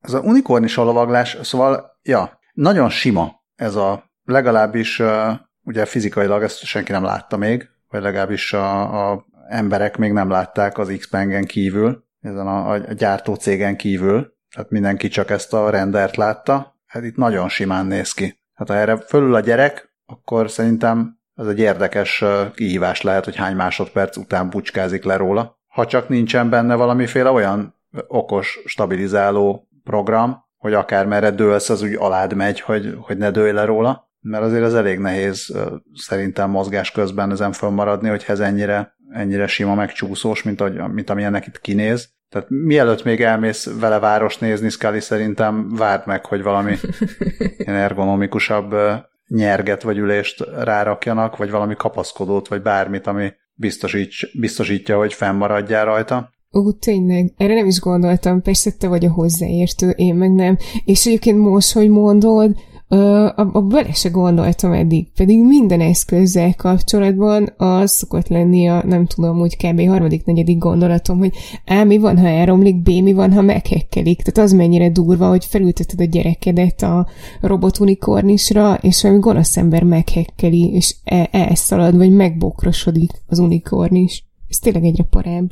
Hirtelen, hirtelen egy eszembe jut, vagy ugye, lelki szemeim előtt megjelent a megbokrosodott robotunikorn is. Ez elég veszélyes lehet. Kell-e patkolni például. Ja, a másik, hogy igen, a HVG cikkében kicsit úgy írják, mint hogy ez kilóra menne, hogy ez mennyibe kerül, mert azt mondják, hogy a Boston Dynamics az, az 75 ezer dollárba kerül, de az még valamivel kisebb is, mint amekkora a Xpeng lesz. Tehát akkor most nem tudom ebből mi következik, hogy akkor az Xpeng drágább lesz. Vagy olcsó. Robot unikorn is lett maradhat. Ez egy rovat unikorn is. Jó, szóval így, így egyébként így a legkönnyebb robotot fejleszteni, hogy fizikailag nem kell bemutatni, hanem csak le kell írni, hogy mi van, és szeretnének egy vezető ökoszisztémát is köré, vagy nem is tudom mit. Na igen. Nehezen, nehezen kötöm át a következő hírre. Én, ezt a... én, én el, tudom, el tudom kötni, hogyha már olyan robotokról van szó, amit a lábuk közé vesznek az emberek. Ó, oh, akkor... úristen! akkor el kell mesélnem, hogy a 24.hu-n megjelent, hogy 10-ből 4 ember szexelne robottal. Ez egy friss felmérésnek a, az egyik eredménye, és hát magamban azon kuncogtam, hogy tovább kattintottam a, a linkre, a felmérést készít, tehát hogy, hogy így megnézzem a teljes felmérést, és az a poén, hogy így az egész felmérés az, az ilyenekkel foglalkozott, hogy elveszi-e a mesterséges intelligencia a munkánkat, és milyen, milyen trendek várhatók a, a mesterséges intelligencia terén a közeljövőben és ezt így 1200 ember megkérdezésével végezték. A, arról nem volt végezte, szó, hogy bocsánat, emberek... végezte, végezte egy chatbot fejlesztő és értékesítő cég. Igen, tehát, tehát nem, nem tehát ez, ez csak egy ilyen nagyon apró mellékága volt a, a kutatásnak, és ar, arról sincsen sincsen szó, hogy, hogy ez az 1200 ember, ők így miért pont ők, tehát valószínűleg ilyen átlag felhasználók, és, és arról szólt az egész felmérés, hogy, hogy ők hogyan látják a jövőt, és ők mit látnak, Ö, és egyébként egy ilyen elég hosszú anyag, ö, amiben így rengeteg ö, infó van, hát volt, amit én érdekesebbnek találtam, mint a, ö, mint a hányan szexelnének robottal részt. Van, van köztük olyan, amiről így abszolút el tudnám, el tudnám képzelni a hajnal háromban a, a konyhában beszélgetést, ö, például ö, ö, például említik itt a hát kilenc, kilenc sokkoló ö, statisztikát emeltek ki, ö, és akkor itt például beszélnek arról, hogy, hogy az emberek 45%-a úgy gondolja, hogy, hogy ö, vagy hát egy pozitív, pozitívan áll ahhoz, hogy, hogy az AI vegye át a, az irányítást a, a gazdaság felett, mert hogy így ö, mm, jót tenne a gazdaságnak, például az, hogy, hogy megakadályozza a korrupciót, de, de a másik oldalon pedig a, válaszadók 29%-a azt gondolja, hogy ez egy rettenetes ötlet, és akkor erről tök jól el lehet vitatkozni, hogy hogy, hogy jó, vagy hogy nem jó. Ö, illetve nem tudom, hogy az első pont, az első pontban azt emlegetik, hogy a, ö, hogy akik ö, most járnak főiskolára, ja nem, college graduates, akkor, akkor akik akik felsőoktatásban végeztek, vagy ők vajon most járnak? Nem, igen, nem, akik most végeznek felsőoktatásban, ha, nekik 69%-uk úgy gondolja, hogy a mesterséges intelligencia elveheti a munkájukat, vagy ö, feleslegessé teheti néhány éven belül, ö, illetve a második pont, ez pedig arról szól, hogy a pénztárosok, a sofőrök és a ö, tolmácsok munkáját veszi el ö, nagyon hamarosan az AI, és ezt pedig később említik, a, tehát az már nem a sokkoló kilenc tény között volt, hanem, hanem később, hogyha lejjebb görget az ember a részletekhez,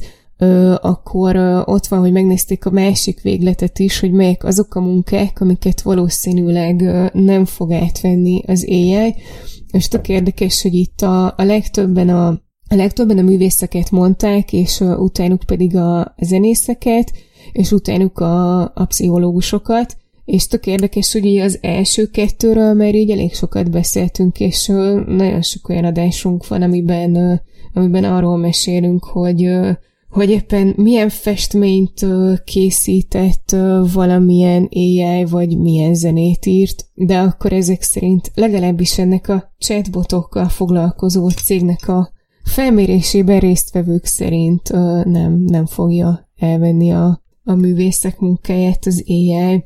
A, ami nekem... akkor ezek... Ja, bocsánat, ami, ami, ami nekem meglepő, hogy a szerelő, a villanyszerelő meg a szerelő van az alján ennek a listának, pedig azt gondolnám, hogy mondjuk egy autószerelést aztán ha egy robot össze tud rakni egy autót egy gyárban, akkor egy robot szerintem meg is tud szerelni egy autót, aminek mindenféle baja van. De... Azért most mit fogunk kapni majd az autószerelő hallgatóktól? nem, nem, nem, nem, nem ezt érzem. Nekem azt, azt nem értem, hogy hát azon, azon e, azt mondom, hogy elegánsan lépjünk túl, hogy amik itt fel vannak sorolva, azok nem mesterséges intelligenciával kapcsolatos tények meg statisztikák, hanem hogy az emberek mit gondolnak erről, ami ez nagyon nem ugyanaz. Igen. Igen, de, igen. De az, hogy a felsőoktatásban végzett, tehát felsőoktatás, vagy mi az magasabb végzettséggel rendelkező emberek 70%-a fél attól, hogy a munkáját elveszi az AI. Ehhez képest a legvalószínűbb, amint itt leírják, tehát a pénztárosok, meg a vendéglátásban dolgozók, meg a hasonlók munkáját fogja elvenni leginkább az AI. Hát akkor ez megint csak úgy, ez azt jelenti, hogy akkor a, a bölcsészek, akik a Mekiben dolgoznak, tehát ez, ez, ez, a, ez a kategória, vagy, vagy, hogy, vagy hogy rosszul gondolják a felsőoktatásban vagy fel, felsőbb végzettséggel rendelkezők, hogy majd az ő munkájukat veszi el a mesterséges intelligencia, vagy mi van. Igen, itt lenne jó tudni egy kicsit többet a válaszadókról. Ezt így próbáltam azért így hangsúlyozni, hogy, hogy, hogy igen, ez egy, ez egy nem tudjuk milyen körben készült felmérés.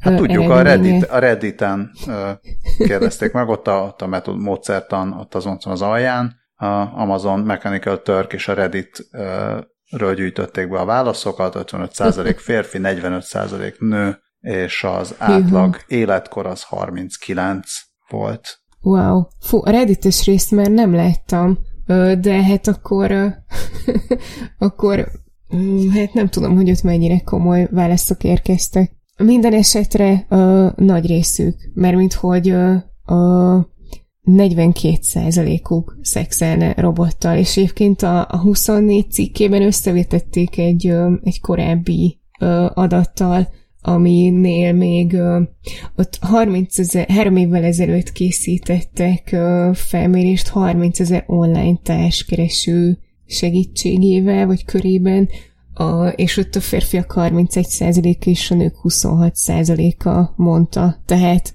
ez szerint így nő azoknak az aránya, akik bevállalnák a robotot. Én meglepődtem, hogy csak, csak tízből csak négy ember szexelne robottal. Hát ugye, vagy ennyi mondta. Hát, jó, igen, igen, jogos. ja. Az, az be, bemerték vállalni tízből heten, hogy attól félnek, hogy elveszik a munkájuk, de azt csak tízből négyen vállalták be, hogy cserébe szexelnének. És akkor kérdés, hogy mint ahogy a chatbotnál be kell vallania, hogy robot, a szexrobotnak is be kell vallania, hogy robot majd a jövőben. ja, és, el, és igen, meg, megmondani a korát. Hát akkor ebből se tudtunk meg túl sokat. Hát valamit megtudtunk, meg nem tudom, mit tudtunk meg. Ja, meg, és megtudtuk, ígérem, hogy, megtudtuk, hogy felmérést mindig jó végezni, mert lehet belőle cikket írni. ja, igen, igen. Minek a jele mindez, ugye? Azt nem tudtuk meg. Oh. Ja, nagyon köszönöm, mert nekem is pörgött az agyam egy átvezetésen, akkor átmehetünk a következő rovatba, aminek azt a címet adtam, hogy Fülix szerelemben a mesterséges intelligenciával rovat, vagy aj, jaj rovat. Igen, ugyanis uh, mindenféle ai dolgok jönnek, uh, ebből a, a legelső, hogy uh, fejlesztettek egy tök jó pofa weboldalt, uh, ahol meg lehet tanulni egy AI segítségével használni a jelbeszédet, ugye a siket és nagyot hallókkal való kommunikációt segítendő.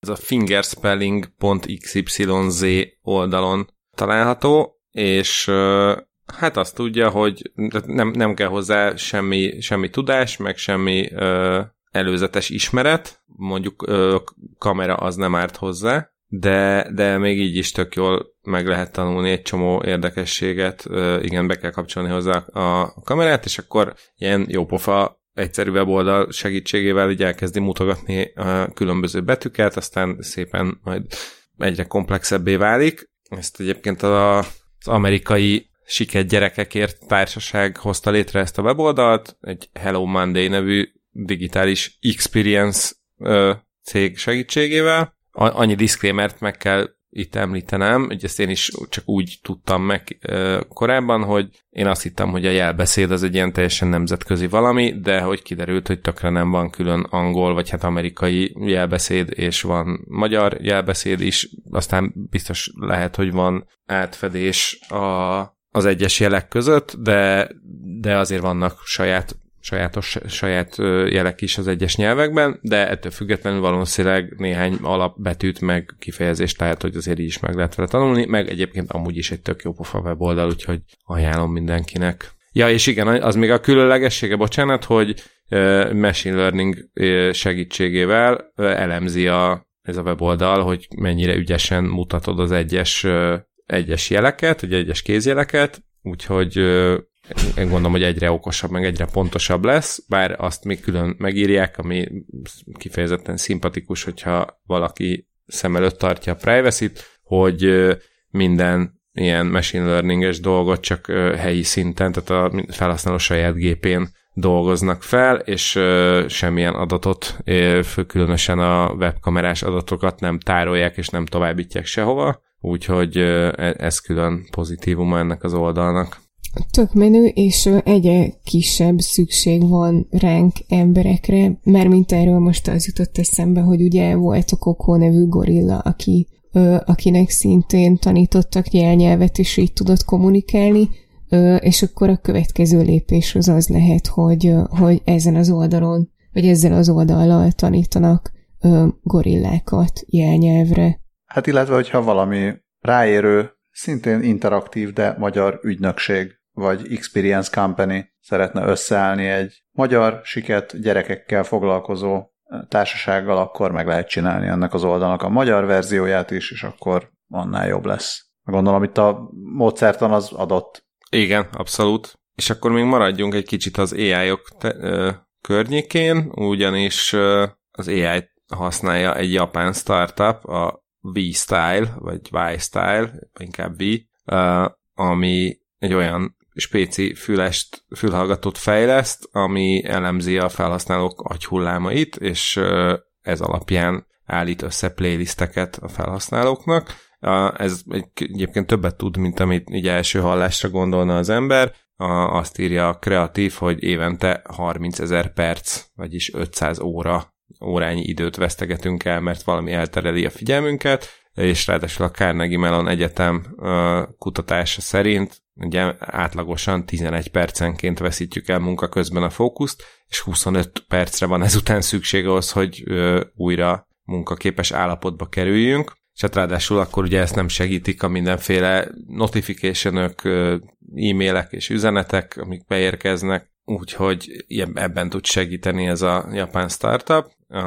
Zene és tech rajongókból és idegtudósokból álló csapata. Ugye benne lévő mesterséges intelligencia elemzi az agyi mm, aktivitásunkat, és olyan személyes ö, ízlésre szabott zenéket állít össze playlistekbe, ami segít a, a flow fenntartásában, legyen szó akár munkáról, akár másról, ö, és ez tehát igen, abszolút adja magát a dolog, hogy a fülhallgatónak, fülhallgatónak a pántján van két szenzor, ami az ember nyakán keresztül figyeli a, az EEG-t, meg a pulzusszámot, és ö, az elvártól eltérő agyhullámokat csökkenti, vagy segíti növelni azok a, a, vagy azokat az agyhullámokat, amik az agy harmonikusabb működésért felelősek. Ez kicsit ilyen ezoterikusan hangzik, de ennek ellenére azt írja a kreatív, hogy nem csak a képességbeli és pszichés problémák esetén alkalmazzák, hanem az agy teljesítőképességének fokozására és a kreativitás fejlesztésére is élsportolók, cégvezetők és katonák mentális teljesítménye esetén is. Úgyhogy ez a cég pedig a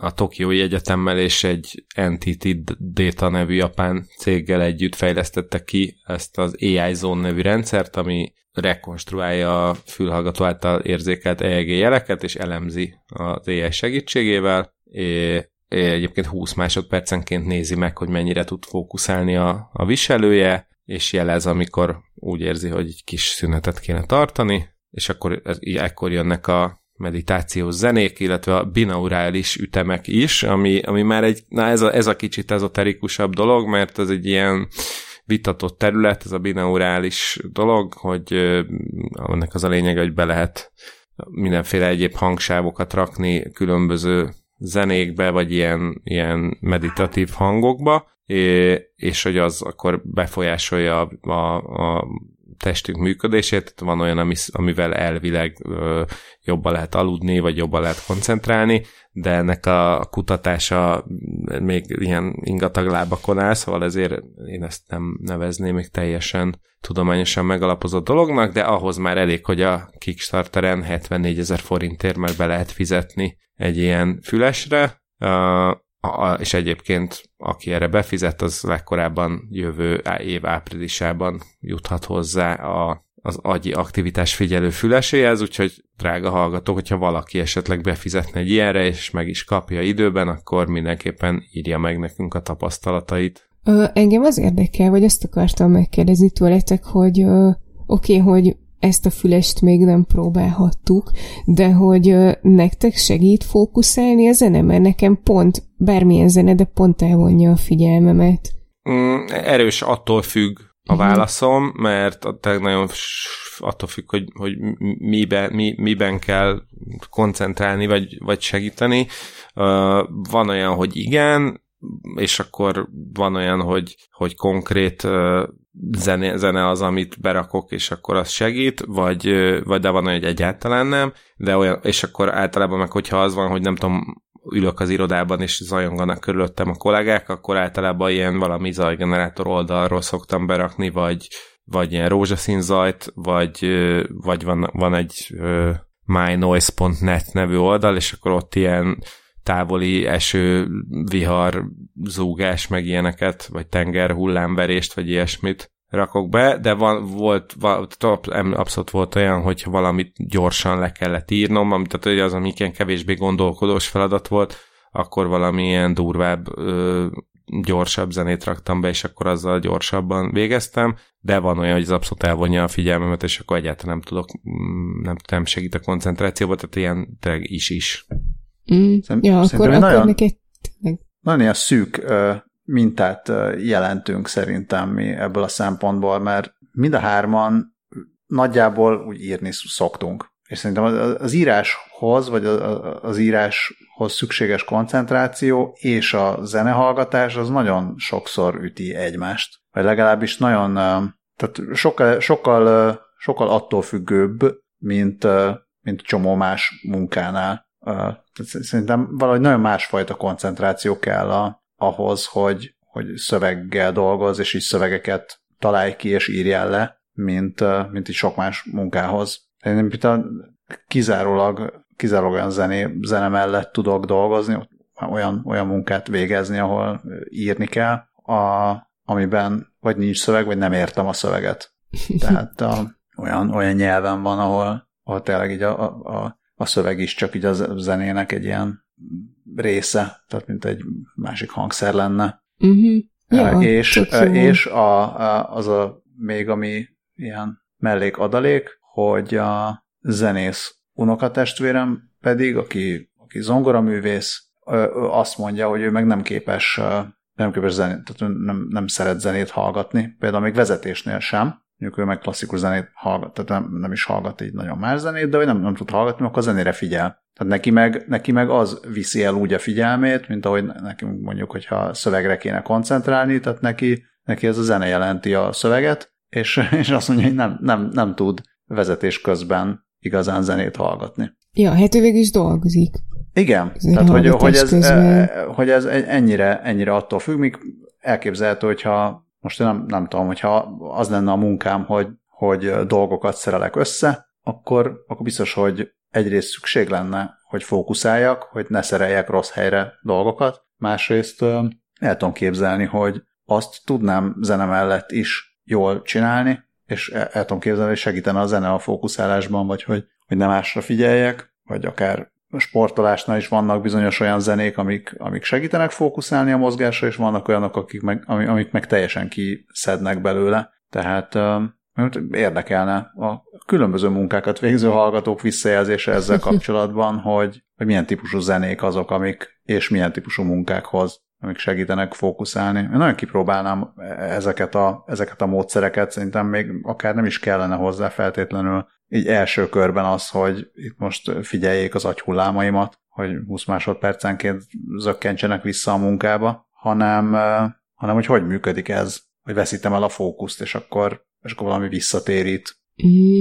Érdekes lenne. Uh, ja, ja, amúgy tök, tényleg nagyon érdekes, mert a, hát én mondjuk azon nem gondolkoztam, de a házi munka közben szeretek is uh, zenét hallgatni, meg egyébként házi munka közben szerettek hangos könyvet hallgatni, és amikor csak így magában hallgatok hangos könyvet, akkor így elterődik a figyelmem, de mint hogyha pont ö, elegendő százalékát kötné le az agyamnak a kettő együtt, tehát hogy így a házi munka se lesz unalmas, de a hangos könyvről se terelődik el a figyelmem, és azt egyébként nekem annak idején valaki azt magyarázta, hogy azért ö, tudnak jól eludni emberek ö, ilyen fehér zajra, mert, ö, mert ö, pont annyi, csak annyira foglalkoztatják az agyat, hogy más dologra ne terelődjön el a figyelmük, És én azt hittem, hogy ez így munkaközben is így van, hogy mit tudom én így, ha, ha megpróbálod elmondani, tudom, hogy ezt nem lehet így mérni, de hogy így megpróbáld belőni, hogy a zene az így a 20%-át leköti az agyműködésednek,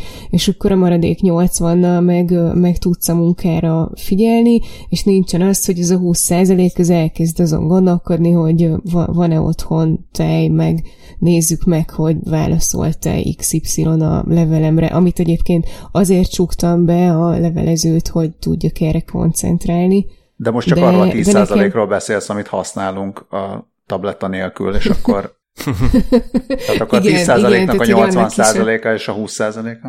Igen, igen, ezért próbáltam úgy mondani, hogy, hogy, hogy tudom, hogy ezt nem lehet meghatározni, és igenis vannak is csak ez ilyen bizonyos részei. Ö, és ne, nekem meg az van, hogy én amíg irodában dolgoztam, azért szerettem zenét hallgatni, mert hogy kizárt a, a mert munka közben, mert hogy kizárt a, a, a külső forrásokat, de amikor itthon ö, dolgozom csendben és írok, akkor akkor így tökre nem hiányzik a zene. Ettől függetlenül lehet tudom veszíteni a fókuszt, és onnan jutott eszembe az egész kérdés, hogy én pont most próbálkoztam azzal, hogy elvileg vannak ilyen fókuszt segítő zenék, Nekem most a Headspace app ajánlgatta, de gondolom, hogy neten is így, ha rákeresel, akkor így könnyen találsz, de hogy nekem így egyáltalán nem működött, tehát így, így zavart, de, de abban igazad van, hogy, hogy csak íráshoz próbáltam, tehát hogy egyéb egyéb munkáknál nem, nem próbáltam még. Viszont tényleg akkor így tök kíváncsi, most már akkor kíváncsi lennék, hogy ezek után így az én fejemre mit mondana ez a nagyon okos füles, hogy így lehet, hogy azt mondaná, hogy e, fél neked így fölösleges a zene, hagyjuk is. Visszaadom a 74 ezer forintodat. Na, hát ennyit a hangokról. Mi van a képekkel? És akkor menjünk át a képekre. menjünk át a van hozzá mozgó képük rovatba. Igen, itt most a, már a műsor vége felé csak kis uh, apró, apró kis színesek. Az egyik kis színes az a AI által generált filmplakátok gyűjteménye Noah Weltman nevű talán programozó oldalán, ahol, hát meg nem mondom mennyi, de, de talán ilyen több tucat film rövid leírását jól odaadta a VQ Gun plus Clip nevű nem tudom minek hát rendszernek. Egy, egy olyan gannak. neurális, hát igen, ez egy neurális hálózat architektúra, ami szintén az OpenAI egy architektúrájára alapul, és ez szöveg promptokból készít képeket. Nagyon Most, zavarba ejtő. Nem tudom megnézni, tehát végigment. Ez egy ilyen nagyon, azért jó ez a, ez a poszter gyűjtemény, vagy képgyűjtemény, mert nem lövi le a poént, lehet tippelni, meg, meg lehet próbálni kitalálni uh-huh. a képek alapján, hogy melyik filmről van szó. Én azt hiszem, hogy, hogy három, három volt az, amit kitaláltam, és talán egy-kettő, ahol úgy közel jártam hozzá. Tehát nagyon béna vagyok.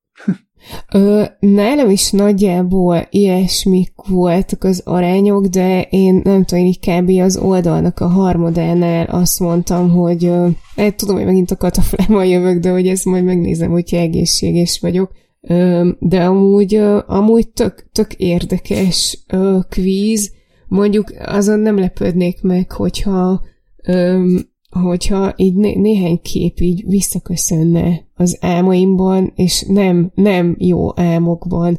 Tehát, hogy némelyik azért ilyen nagyon para tud lenni. Pont, pont úgy néznek ki ezek a képek, mint hogyha így, így álmodban valami történne, amiről nem tudod, hogy micsoda, és nem is biztos, hogy el akarod olvasni a hosszabb leírást mellé. Vagy nektek nem volt ilyen benyomásotok? Nekem egy kicsit olyan volt, mint az a, volt egyszer az a kép, ami, amit egy grafikus csinált, hogy milyen, hogy lát az, akinek stroke van, hogy egy ilyen ismerős mm-hmm. dolgokat látsz, de, de igazából semmi konkrét. Mm, viszont volt egy pár, pár olyan, ami, amit így ilyen nem tudom, érzésből eltaláltam, hogy, hogy hű, ez, ez lehetne a Matrix, jé, ez a Matrix mondjuk, vagy, vagy, mm. vagy például a, a, a szellemírtókat is így eltaláltam, és van egy pár, ahol meg itt, ja, meg a, egyik a személyes kedvencem a Space Jam, az, az olyan, mint hogyha, nem tudom, Salvador Dalit kértek, kérték volna meg, hogy meg, megrajzolja a kosarazó tapsi-hapsiékat. Viszont volt egy pár olyan, ahol meg így egyáltalán semmi közöm nem volt a, a, a megoldáshoz. Úgyhogy ez egy érdekes, érdekes gyakorlat, és hát jó megmutatja, hogy a, az AI mit tud és hogyan tud. De tényleg igen, ilyen uncanny ezek a képek is, úgyhogy nem csoda, hogyha Scully-t nyomasztotta. Na, még a filmeknél maradva egy kicsit, viszont AI-tól távolodva, ja, aki, szereti, a aki szereti a menő film kellékeket az most készítheti a malac persejt. Ja, azoknak van egy jó ajánlatunk. Csak ma itt teljesen véletlenül belefutottam, hogy elárverezik a Mad Max Fury Road című filmben használt járműveket, amik hát ugye ilyen nagyon brutálisan néznek ki, és, és akkor bedobtam a linket, hogyha, hogyha van olyan kedves hallgatónk, aki szeretné megvásárolni, akkor akkor hajrá, mondjuk annyi, hogy, hogy a cuccok, ha jól tudom, akkor Ausztráliában vannak, tehát hogy onnan még így meg, meg kell oldani a szállítást, viszont a, a jó hír az, hogy ahogy látom, egyelőre még nem licitált senki sem, a csomagra, annyi van, hogy, a, hogy az összes járművet így egyben lehet megvásárolni, és ezek szerint még nem kellett senkinek jelen állás szerint, és vasárnap zárul le a, az aukció. Úgyhogy reméljük, hogy még időben hallják a kedves érdeklődő hallgatók. Áú, áú, bocsánat, na ez most egy cicazaj volt, ugyanis a kis állat megtá- me- megtámadta a fülhallgatómat, és az eltávolítás közben csak azért kérek elnézést, mert valójában nem cica zaj volt, hanem én, én kiáltottam fel, de hogy ez volt az oka. nem én kiáltok. Bocsánat. Úgyhogy a... uh, medmexezés közben nekem ez volt a, fel, a feladvány. De hát lehet, hogy igen, a Mad Max, Mad Max megihlette. A Mad, Mad Max Puri, Puri Road című folytatás. E, tényleg nagyon menők ezek a verdek egyébként, abszolút országútharcosa vibes. Hát és az van, hogy valószínűleg nem arról van szó, hogy senki nem akarna erre licitálni, és akkor tényleg itt egy dollárért, egy ausztrál dollárért ráadásul meg lehetne szerezni mind a 1, 2, 3, 4, 5, 6, 7, 8, 9 uh, gépjárművet, uh, vagy tizet, hanem ez egy kétnapos aukció lesz majd uh, szeptember 25-26-án. Ja, ó, akkor én félreértettem. Köszönöm a pontosítást. De hogy akkor meg miért van itt, hogy, hogy még egyelőre nincs? Hát mert még nincs, mert még nem is uh, lehet. Ja, ja, ja, ó, oké, jó, na, így ennyire vagyok képben, vagy ennyire voltam képben ma reggel, hogy itt van a, az oldal tetején, hogy az aukcióig becsült idő, 5 nap, 14 óra 23 perc, és én ezt úgy értelmeztem, hogy az aukció végéig az idő, de nem, tehát hogy nem indult még el az aukció, elnézést kérek. Na, de kriptovalutában is lehet licitálni. Ha esetleg valakinek van félretett bitcoinja, akkor... akkor hajrá. Na hát akkor következő hétre, vagy hát a következő adásra egyrészt így azért igyekszem összeszedni magam, másrészt akkor, mert így tudni fogjuk, hogy mennyiért keltek el a cuccok. Hát lehet, hogy valamelyik hallgató megveszi ezt a gyűjteményt. Semmit nem lehet kizárni. Hát, hogyha... Most így hirtelen nem, nem néztem itt a statisztikákat, hogy hány hallgatónk van Ausztráliában, de... Ja, hát hogyha valamelyik hallgatónk veszi meg, akkor mindenképpen írjon meg, esetleg uh, küldjön egy selfit azzal a nagy sok hangfalas autóval. Ja, esetleg, hogyha autóra nem is elég, azért valami kis édességet még biztos lehet venni abból a pénzből, amit nem költöttünk el. Igen, itt a végére egy kis desszert, illetve ugyanitt az internet szent őrültjei előtt tisztelgünk, ugyanis hát ha esetleg a drága hallgatók közül sokakat, sokakat gyötörtek volna álmatlan éjszakák, mert ö, még nem vég, folyamatosan azon gondolkodnak, hogy vajon a szellemírtók habcsok emberkéből hány darab ilyen kis nyersra tűzhető habcsok vagy májvacukor jön neki, akkor ö, mindenkit megnyugtathatok, hogy egy nem, nem, nem is ö, kevéssé összetett ö, számítás sorozatot végzett el ö, egy Brian Van Hooker nevű jó ember, a Mel Magazine ö, munkatársa, és tényleg elképesztő mérnöki pontossággal kiszámolta, már amennyire ugye itt pontosságról beszélhetünk a, a szellemírtó, szellemírtók film ö, kapcsán, illetve bocsánatot kell kérnem, nem, mert nem ő tette ezt meg, hanem James Hind, a Nottingham Trent University uh, matematikusa, uh, és akkor tényleg itt szépen kiszámolták, hogy mennyire lehet a, uh, az űrtartalma, vagy hát a térfogata a, a habcsok emberkének, sapkástól mindenestül, uh, itt levezetik, hogy hogyan tették rá egy ilyen uh, négyzetrácsra, hogy lemérjék a méretét, abból milyen képletekkel számolták ki a különböző testrészeinek a, a térfogatát, és, és akkor ebből kijött a végére, hogy mennyi az annyi. Most lelőjem a poént, vagy szeretnétek végigolvasni a, a levezetést? Szerint én, én örülök, ha lelővöd. Jó, akkor tehát kedves hallgatóknak itt most egy kis spoiler alert, mert most el fogom mondani, hogy mennyi az annyi, úgyhogy most egy pár másodpercig némítsák le a, a fülhallgatót. A legnagyobb spoiler. szóval 296 millió 876 280 darab májva cukor jönnek ki a, a habcsókemberből, a, ami egyébként 4,7 millió fontot nyom. Hát azt majd most valaki számolja át, hogy az hány, hány darab kiló és akkor eh, még az Amerikában népszerű S'more nevű desszertet is összerakták belőle, ami egy ilyen két, egy Graham Kex közé rakott ilyen ez a megpirított, vagy megolvasztott habcsok, meg egy darab hörsi csoki, rendkívül egészséges, nem, de hogy szóval ebből is kijönne 300 millió darab, tehát majdnem minden amerikainak jutna egy, csak hát kéne hozzá 150 millió ilyen Graham Kex és 75 millió Hershey csoki, úgyhogy jó étvágyat a, a desszerthez, és akkor ezzel, ezzel búcsúztatnánk a mai adást. Én még annyit tennék hozzá, itt Brian van Hooker előtt tisztelegve, aki írta ezt a, a cikket és számítást, hogy ő volt az az ember, aki kiszámolta, hogy a Matrixban hány lövedéket lőttek ki az eredeti Matrixban, és eljutott nagy nehezen egy ilyen bő 2000, 2000-es számhoz, 2086 lövedékhez, amit hát akár látni, akár hallani lehetett a film alatt, és annyira utána ment ezeknek a számoknak, hogy állítólag a, magához a filmhez a filmet készítők szerint százezer lövedéket rendeltek. Azt, tudja valaki itt közülünk, Dávid, rád nézek gondolatban, hogy ez a blank, tehát hogy az a nem éles lőszer. Az, az, az a vak, lőszer. vak. Vak, vak. igen, igen. tehát hogy vak lőszert rendeltek hozzá, és ebből 80 ezret használtak fel, de hogy persze nem, nem biztos, hogy mind látszik vagy hallatszik a filmben. Szóval, hogy szeret ilyeneket számolni. Úgyhogy...